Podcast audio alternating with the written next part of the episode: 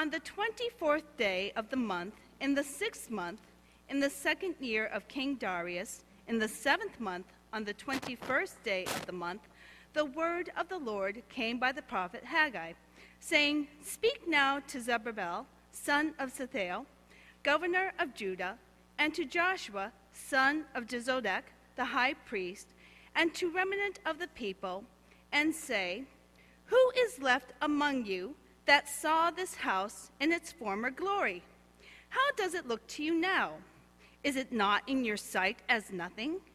Yet now take courage, O Zerubbabel, says the Lord. Take courage, O Joshua, son of Jozadak, of the high priest. Take courage, all you people of the land, says the Lord. Work, for I am with you, says the Lord of hosts, according to the promise that I made you when you came out of Egypt. My spirit abides among you. Do not fear, for thus says the Lord of hosts, once again, in a little while, I will shake the heavens and the earth and the nations, so that the treasure of all nations shall come. And I will fill this house with splendor, says the Lord of hosts. The silver is mine, and the gold is mine, says the Lord of hosts. The latter splendor of this house shall be greater than the former, says the Lord of hosts. And in this place I will give prosperity, says the Lord of hosts. This is a story of faith and faithful struggle. Thanks be to God. Thank you. Let us be in a spirit of prayer. Gracious and loving God, may the words of my mouth and the meditations of each one of our hearts be acceptable to you. And may we, like Samuel, cry out and say, Speak, Lord for we are listening. Amen. We don't often hear from Haggai, not nearly as often as we hear from the Gospels or from Romans or Philippians or even Genesis or Exodus. Haggai was a prophet in the Old Testament. He was one who heard the word of the Lord and shared it with the people. And here Haggai is sharing a message from God to the people. You see, the old temple had been destroyed in 587 BCE. And they had erected a new temple that wasn't nearly as glorious as the one that Solomon had built. And there were some people who felt like it wasn't good enough to glorify God. They didn't feel like it was magnificent enough for the magnificent King of glory. And Haggai was trying to bring the word of God to them that said, yes, it is. It really is.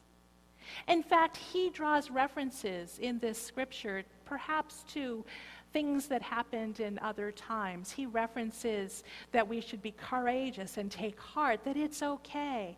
And he almost alludes to the time when the Ark of the Covenant, that was seen to be God's presence, was being carried about in a tent. And his point was that this tent was good enough for the glory of God, that the temple didn't have to be adorned with gold and silver. In fact, later in the passage, he says on behalf of God that all the silver is mine, all the gold is mine. Creation is God's, and it glorifies God. But sometimes in our human lives, we begin to think things aren't the way they used to be. And sometimes that brings us a great deal of grief. We experience that in society. I think most of you have probably heard that the Sears store at the Steeplegate Mall is closing. And I suspect that many of you are of a generation that remembers a time when Sears was the catalog from which we ordered our clothes and our Christmas gifts and our tools.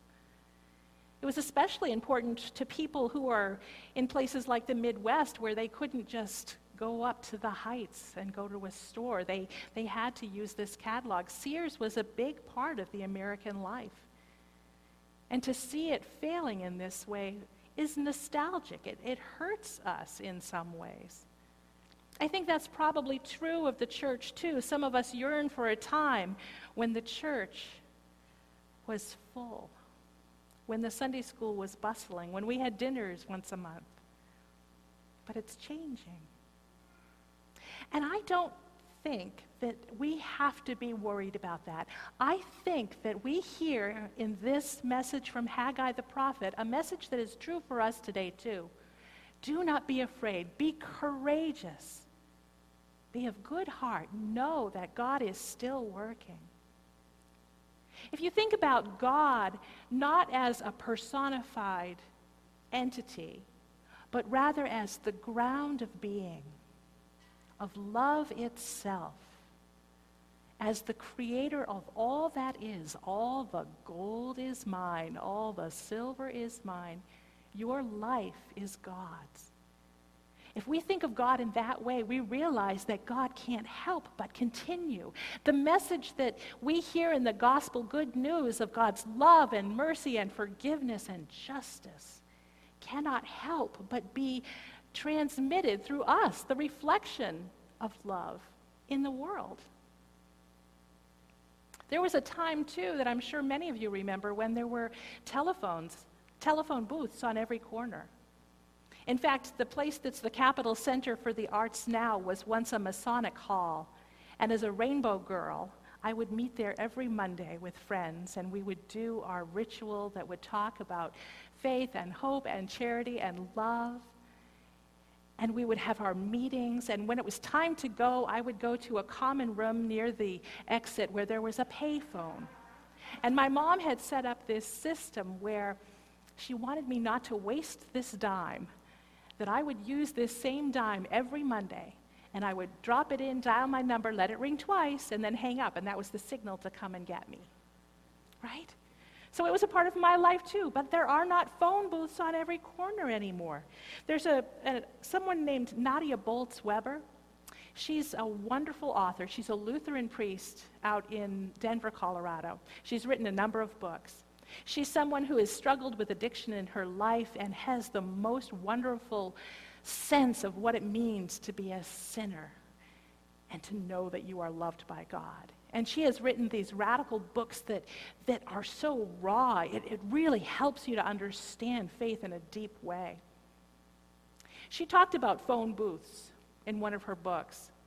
And I happened to have the opportunity to see her speak about this once as well. And she talked about the fact that the lack of phone booths, well, that must mean we don't need to communicate anymore. What a ridiculous concept. Of course we need to communicate. Of course we need to communicate.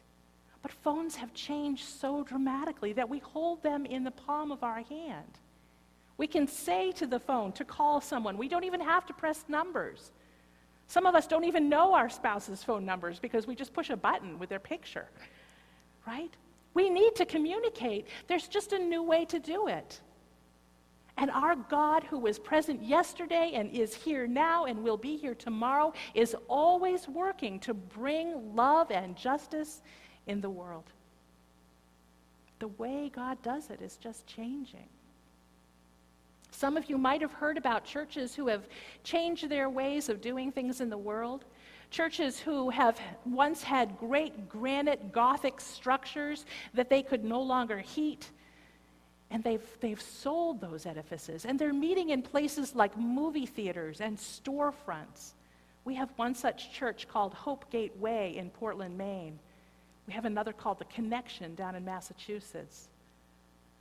And there's just so many expressions, so many new ways of doing things. Those of us who attended the District Resource Day heard from an author named Steve Cordle, who was talking about cell churches, churches that are in homes, that, that sounds like what John Wesley was doing with Wesleyan bands, people gathering together in intimate groups and asking, first of all, how is it with your soul?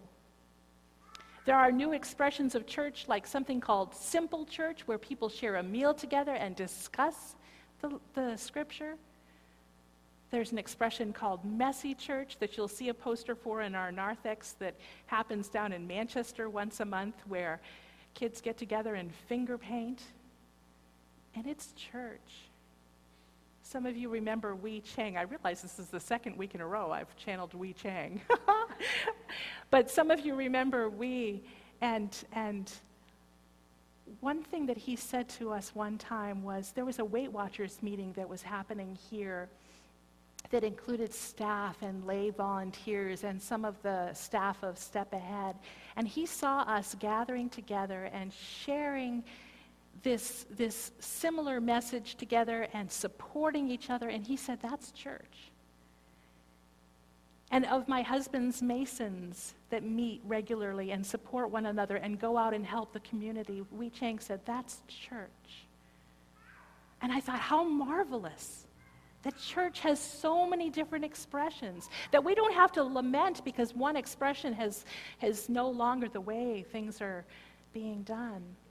But God's message is still getting through. I'm so grateful for that. So grateful for the new ways we can reach new people with new ideas. In spite of technology changing or, or life changing, that there's always a way to do that. Haggai says to the people, Take heart. I am with you. He's speaking on behalf of God, saying, I am with you. We know that God walks alongside us in the midst of adversity. God walks with us. Phyllis Tickle has written a book called The Great Emergence, and in that book, she talks about Christianity redesigning itself, the church just completely changing every 500 years. And those of you who can do the math quickly in your head, over 2,000 years since Christ walked the earth, that's happened about four times. Or maybe it's happened three, and we're in one of those times now. Maybe the church is going through a new great emergence, a new time when there will be a new expression of the way God is working in the world, because God is at work in the world. The same yesterday, today, and tomorrow that love, that message cannot help but be shared. And so Haggai tells these people be of good courage.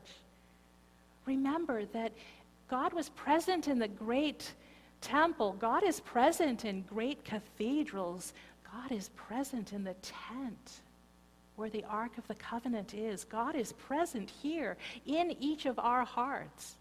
God is present in this community, in people seeking comfort and love.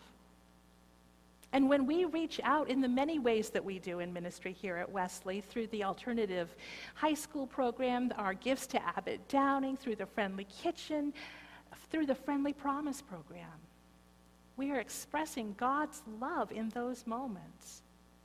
And those weren't things that happened before, but we are adapting, always adapting to what the needs are, always listening, always understanding, hearing what God has to say to us for a new generation. So take heart, be of good courage, know that God is with us as we reach out in God's name, in love, to meet the needs of the community.